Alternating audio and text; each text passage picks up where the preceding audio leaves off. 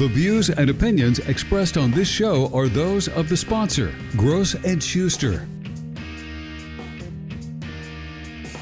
News Radio 92.3, Pensacola's expert panel. Uh, my guest this morning is Terence A. Gross. Go to grossandschuster.com or give them a call 850 434 3333 and we'll have him on the phone this morning. Uh, Mr. Gross, are you with us? Yes, I am. All right. Thank you for being on the show today. How are you, sir? Good. Glad to be here. And uh, most of the listeners know that I've been a, a personal injury lawyer for 44 years. We do have five offices throughout the Panhandle, uh, Pensacola, Milton, Crestview, Fort Walton, and Navarre. My three law partners are also my three sons. And we represent people on a contingency fee basis for only personal injury type cases, primarily car wrecks, but we do look at slip falls and dog bites as well. Um, I want to get back to personal injury talk because I've been talking about the constitutional amendments lately, but I thought I'd get back to what we do for a living. And, um, you know, a lot of times people come in and at the first appointment, we'll sit down and we'll have like a 45 minute chit chat, maybe an hour and at the very end, some people, not all, but some want to ask me, what is my case worth? And I kind of just want to laugh at them. I don't laugh, but I say, there's no way of telling. And they're saying, but you're an experienced lawyer. You've been doing this all this time. And I just tell them there's too many variables, too many things that affect the valuation of these cases. And, and then I start describing to them three constant variables in every personal injury case. The only way to look at a personal injury case is to break it down into three individual parts liability, who's at fault, insurance coverage, how much coverage is there from the at fault vehicle, from your family's vehicle, and so forth.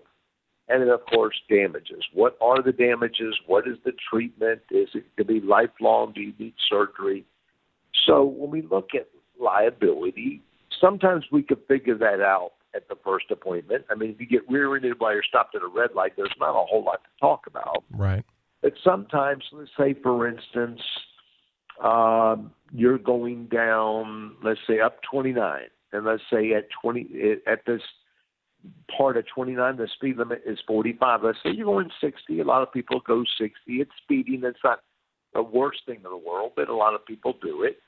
And let's say there's a car in the median that pulls out in front of you. Well, they shouldn't have pulled out in front of you. You did have the right of way. But if it, that case went to trial, the jury could say, you know what, that guy shouldn't have pulled out in front of you, but had you been going the speed limit, maybe you could have avoided the collision altogether. Maybe the collision wouldn't have been as bad as it was, and you would not be as hurt as you were had you been going the speed limit. And the jury could find you 25% at fault. If the jury finds you 25% at fault, the judge will only give you 75% of your damages. It's called comparative negligence. So if the plaintiff or the injured party is 25% at fault, they get 75% of their damages. So you have to look at that. If you're not wearing your seatbelt, what if the same scenario, except this time you're going 45? You're going 45 and a 45. Some joker pulls out in front of you and you T-bone him. It's totally his fault, but you're not wearing a seatbelt. Your knees are slammed into the dash, and you end up with knee surgery. Well, an argument could be made that had you've been wearing your seatbelt, your knee shouldn't have slammed into the dash. The seatbelt would have prevented that, and the jury could find that maybe 50% of your knee injuries would never have occurred had you been wearing a seatbelt, and once again, the judge would take away 50% of your verdict or judgment. Wow. So that's comparative negligence. So that's something a lawyer has to look at. And the, you, maybe sometimes that at the first appointment, I know the answer because if you get rear-ended at a red light, you've been stopped for 30 seconds, and some girl texting rear ends you, and you're wearing your seatbelt, well, of course, there's no liability to, to be worried about. Then the next issue is insurance coverage, and many times we don't know all the answers at the first appointment. how much insurance did the defendant driving the driver have? Was the defendant driver driving somebody else's vehicle? There could be a hidden policy. Was the defendant driver in the scope of employment? Was he running an errand for his boss where there could be a whole different uh, insurance policy and probably a big limit? We don't know at the first appointment normally, and only time will tell. How much coverage do you have in your household? I always ask people to bring in their insurance policies uh, with them so I can review them. Do you have uninsured motorists? Do you have stacking uninsured motorists, which means if you have five vehicles in your household, you could use all five policies with stacking uninsured motorists, even though only one of the five were actually in the accident. Do you live with a mother in law? Does your mother in law have an insurance policy with uninsured motorist coverage with a different company? It would apply. Since 1971, the Supreme Court spoke loud and clear and said if you live with any resident relative, you could use their coverage if they have stacking uninsured motorists.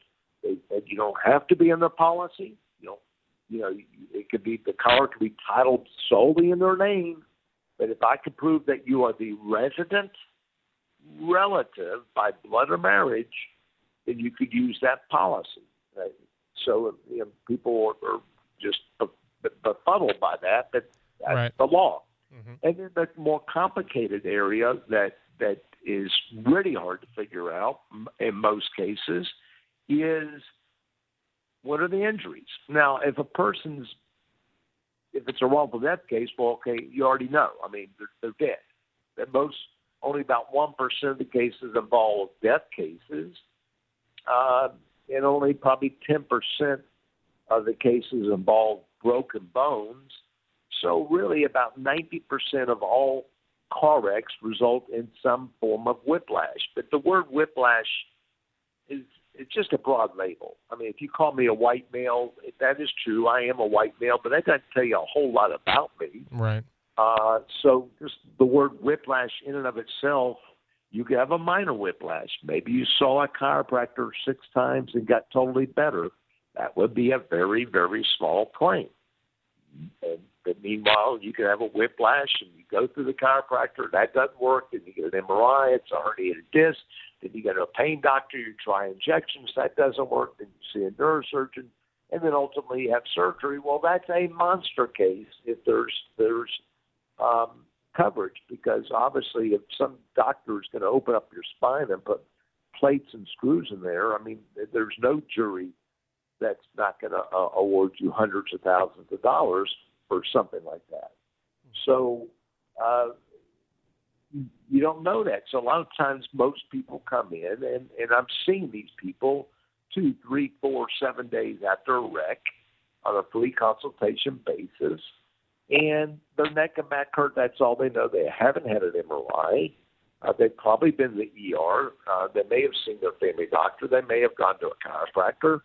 But you know, uh, only time will tell. But but again, I'm finding that about 10% of my so-called whiplashes end up with some form of spinal surgery, mm. and spinal surgery is, is, a very big deal.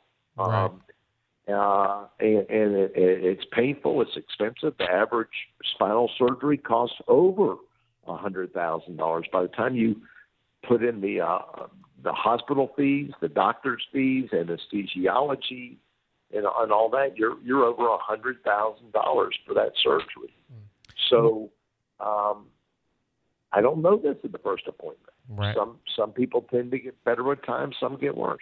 I do have a text question real quick uh, from a listener. If you have questions before we run out of time today, 437 1620. Uh, my guest is Terence A. Gross. Uh, how do I go about getting video surveillance from a business that may have captured my accident on camera? right go right up to that. We do it all the time. Yeah. We do it all the time. The best thing is on foot and ask them. Mm. And most are very, very cooperative. Uh, and you got to go very quickly because of the surveillance. Uh, most entities just have one tape. That they're not changing tapes, and that's just too laborious. So what they do is it's just one continual master tape, and every seven days or every ten days, it's just going to tape over itself. Uh, so you got to get there quick. We've never had a entity deny us unless you're going against them. Now, if you have a slip fall in a grocery store and you ask that grocery store for surveillance of that slip fall, they're not going to give it to you. Oh yeah. But if you're telling me it's like a third party accident, if you're going to a K store or a, a, a, a general store or something like that that so happened to be in the corner where an accident happened, and you're trying to see did they get some accidental surveillance uh, of that, which happens. Uh, we, we've always had uh, good luck with that. Just asking them, and they're more than happy uh, to share that with you. I've had cases that were just broken wide open based on that surveillance. Whoever texts that is thinking absolutely correct because sometimes some of these intersectional things, as he said, she said, if you say you had the green light and the defendant, defendant that you know had the red light is saying they had the green light, how's the officer to know? He gets there, there's no eyewitnesses. So without some independent way of uh, cooperating, now some of the younger people, not many of us old folks, but some of the younger people actually have dash cams now. Those are helpful. But again, we do get this incidental surveillance, and, and I, we've had it. I, I can think of quite a few cases where it's been a difference maker. So I, whoever that is is thinking absolutely correct. So if you get a lawyer, then any competent lawyer should jump right on it. But if you don't have a lawyer, go out there yourself and don't be shy and go up to whoever and ask for the manager. And uh, I'd be surprised if they just didn't share it with you. Yeah, and go to grossandschuster.com. Definitely. Thank you for your for your question this morning. Good, good question. And like you said, keep on. If people want to call or just text, if they're little, some people are a little gun shy getting on the, the radio. So uh, you know, you can call us at, at the uh, eight five zero oh, uh, four three seven sixteen twenty, and uh, if you have any questions. Uh, what we're talking about. So I'm going back to these three variables. So cases that look like they may really have merit. Sometimes uh, it doesn't. I mean, just yesterday, I interviewed a couple, and it's a really sad case. They tragically lost their son in a car wreck. He, he passed away at the scene in a car wreck. And um, as we discussed the case, it became readily apparent to me that there just wasn't going to be much coverage. And I pretty much told them, I said, if there's not much coverage, that's all you can get lawyers don't sue people. If somebody's only got a ten thousand dollar limit, there's not a lawyer that's going to sue that person with the hope of getting more money from that person, and um, and so forth. So we're limited by coverage. And, and that first appointment, did become apparent that the at-fault driver, at least there was two at-fault drivers in this accident. One had a, uh, a you know a, a ten, and one maybe a twenty-five, and it didn't appear to be any uninsured motorists or any other issues. And I said, if that's all the coverage, you could probably get that yourself. If you get a lawyer, then you're paying the lawyer one third. You're really hurting yourselves by getting a personal injury lawyer. You're losing money. So I, I, if I'm a lawyer, I'm going to be able to help people. I'm going to help magnify and enhance their net proceeds, what that they deserve, it, you know, because they didn't cause the wreck. But if, if, if the sheet's too short for the bed, the sheet's just too short for the bed. And you right. can't get blood from a turnip. Yeah. Uh, and, and that does become a problem. All right. Yeah, definitely get your questions so, in before it's too late. 437 1620. You're listening to Pensacola Expert Panel here on News Radio 923. Informative, local, dependable. All right. And I'm just going to talk, and you're going to give me my one minute warning. You know, you get a two minute warning in football, you'll give me a one minute warning. okay, I will. I'll, I'll, work on that basis. But uh, yeah, we we do love callers. We do love questions, and uh, so that these these are the three spinning plates that I'm talking about, and and so some people, you know, they talk to the relatives and and whatever, and they, they have sometimes they come in with them plated ideas. Well, my cousin he was a car wreck. He got a hundred thousand dollars. Well, first of all, I don't know him because I don't know anything about that case. Even these, I hate these lawyers on the billboards. I can't stand these billboards yet. Somebody's smiling. I got three hundred thousand. Well, if we can interview that person that is smiling on the billboard who got three hundred thousand, they had some type of surgery. There's no mm-hmm. way they go to a chiropractor and some insurance company gave them three hundred thousand dollars. They had surgery, and, and maybe they're smiling now, but they weren't smiling at the time of, uh, of the surgery and, and and all that, and so they could have had a cervical fusion. We don't know what it was but but yeah, that, that, that's I just I hate all those billboards, and I hate advertising settlement of, uh, amounts um, because it, it can be very misleading and, and deceiving. So you know, I, I, I had a recent case just to give an example. We, we had a, a, a family uh, from Louisiana, uh, the typical family from Louisiana coming uh, to Pensacola Beach just for um, you know a vacation, nothing out of the ordinary, but they got rear-ended pretty badly. In the car was mom and dad in the front seat, and the, two, in the back seat with the two teenage kids. So I ended up representing all of them, and of course, to no surprise, the teenage kids bounced back pretty quickly. They saw a chiropractor a little bit, and the son was like some kind of traveling soccer player, went back to soccer, and I settled his case for peanuts. I settled his sister's uh, case for peanuts because she got better. She went treating Mom continued to see mostly a chiropractor. We settled hers for more than theirs, but you know whatever. And meanwhile, Dad just was having fits, and he ended up getting you know injections and MRI showed a herniated disc, and I ended up settling for a, a much bigger amount because of all the problems he was having. So it just goes to show you they were all in the same wreck. They all chose the same lawyer, me, and I got four different settlements because we had four different people, different injuries, different medical bills, uh, and, and, and obviously different results. So this whole thing about going up to a lawyer, you know, people pull me aside at a, a cocktail party. I even have young lawyers. A young lawyer will come up to me at a at a, at a cocktail party and go, I'm, I'm representing this person. Uh, they got rear-ended. They saw a chiropractor for six months. What's that case worth? I look at them like they're from Mars.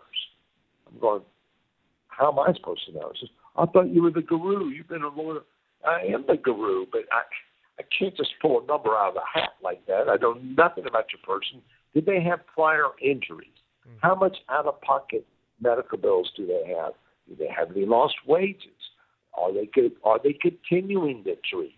Did they get any injections? What were the results of the MRI? Did the MRI uh, results show anything acute, which means new, as opposed to maybe a pre-existing condition. All these go into the factors, uh, uh you know, uh, and so forth. Has this person made multiple claims before? You know, if this is your third car accident, it doesn't take a rocket scientist to figure out that if you're representing somebody for the third time, it, it's got to be a tougher type of case because all those other reports and, and whatever you got in those other two cases now work against you. Um, and in Florida, you got to prove your injuries are permanent. That's another thing. So I always ask myself, can I prove a permanent injury? The better I can prove a permanent injury, the more money I want. So if someone's had a cervical fusion, how in the world is that not permanent? Plates and screws. That's pretty easy. Right. But if you if you've had a whiplash and you've been treating mo- mostly the chiropractor and your injuries are invisible and your MRI doesn't show much, there's a dogfight. And and what the what the insurance companies will insist upon is if you go to trial, they will uh, ask, they want a, a question on the verdict form, and the question the jury will be asked in Florida is, did suffer a permanent injury within a reasonable degree of medical probability? If the answer is yes, the judge will say, stop right there. Do not give this injured party anything for pain and suffering. Give them nothing for uh, mental anguish, and give them nothing for loss of capacity to enjoy life. So even though they testified they can't play golf anymore and they had to drop out of the bowling league and they can't hold their grandchildren, give them nothing for that because they haven't proved permanency. We do and have so a. Oh, sorry. That. Go ahead. Uh, we do have another text that just came in. I want to get to it before we run out of time. Um, a listener wants to know My stepson moved into my house. I put him on my insurance, and he is now driving my car that's registered to me. He recently got a speeding ticket, which made me wonder could I personally be at any liability if he is in a car accident? 100%. Um, you, you would be at fault first under Florida law. Florida law has got the dangerous instrumentality doctrine that says the owner of a car is liable first. So even my own children, as soon as I could, any vehicle they drove, I got titled in their name. So if the vehicle was titled in their name, you're not going to be liable. Even if they're on your policy, oh. you are not liable. Now your policy would come into play, of course, but you're not liable. You're not going to be sued. Ah. So if, if the, so I I didn't give uh, the brand new Mercedes to my kids, but the used family vehicle went to one of the kids, titled in their name. So if they're titled in their name, then they're liable. You're not, but it still will go under your insurance, of course. Okay. All right. Great. Thank you for your text. If you have one, get it in before. We only have a couple minutes left here. Uh, 437 1620. I'll let you go ahead and finish on out. Yeah, uh, good questions, by the way. Both those questions were spot on. I mean, both of them were very appropriate and uh, well timed, and I appreciate that. Um, and so there's probably no question you can ask in an injury case I can't immediately answer. Um, I mean, I've been living and breathing this stuff. In fact, I've had some people ask me, uh, they ask me, how do you prepare for these radio shows? I said, I don't. I've been preparing for 44 years. So right. I don't prepare. I just pick a thought and go with it, and and there's no trick question you could ever ask that I'm just not going to know the answer to on an injury case.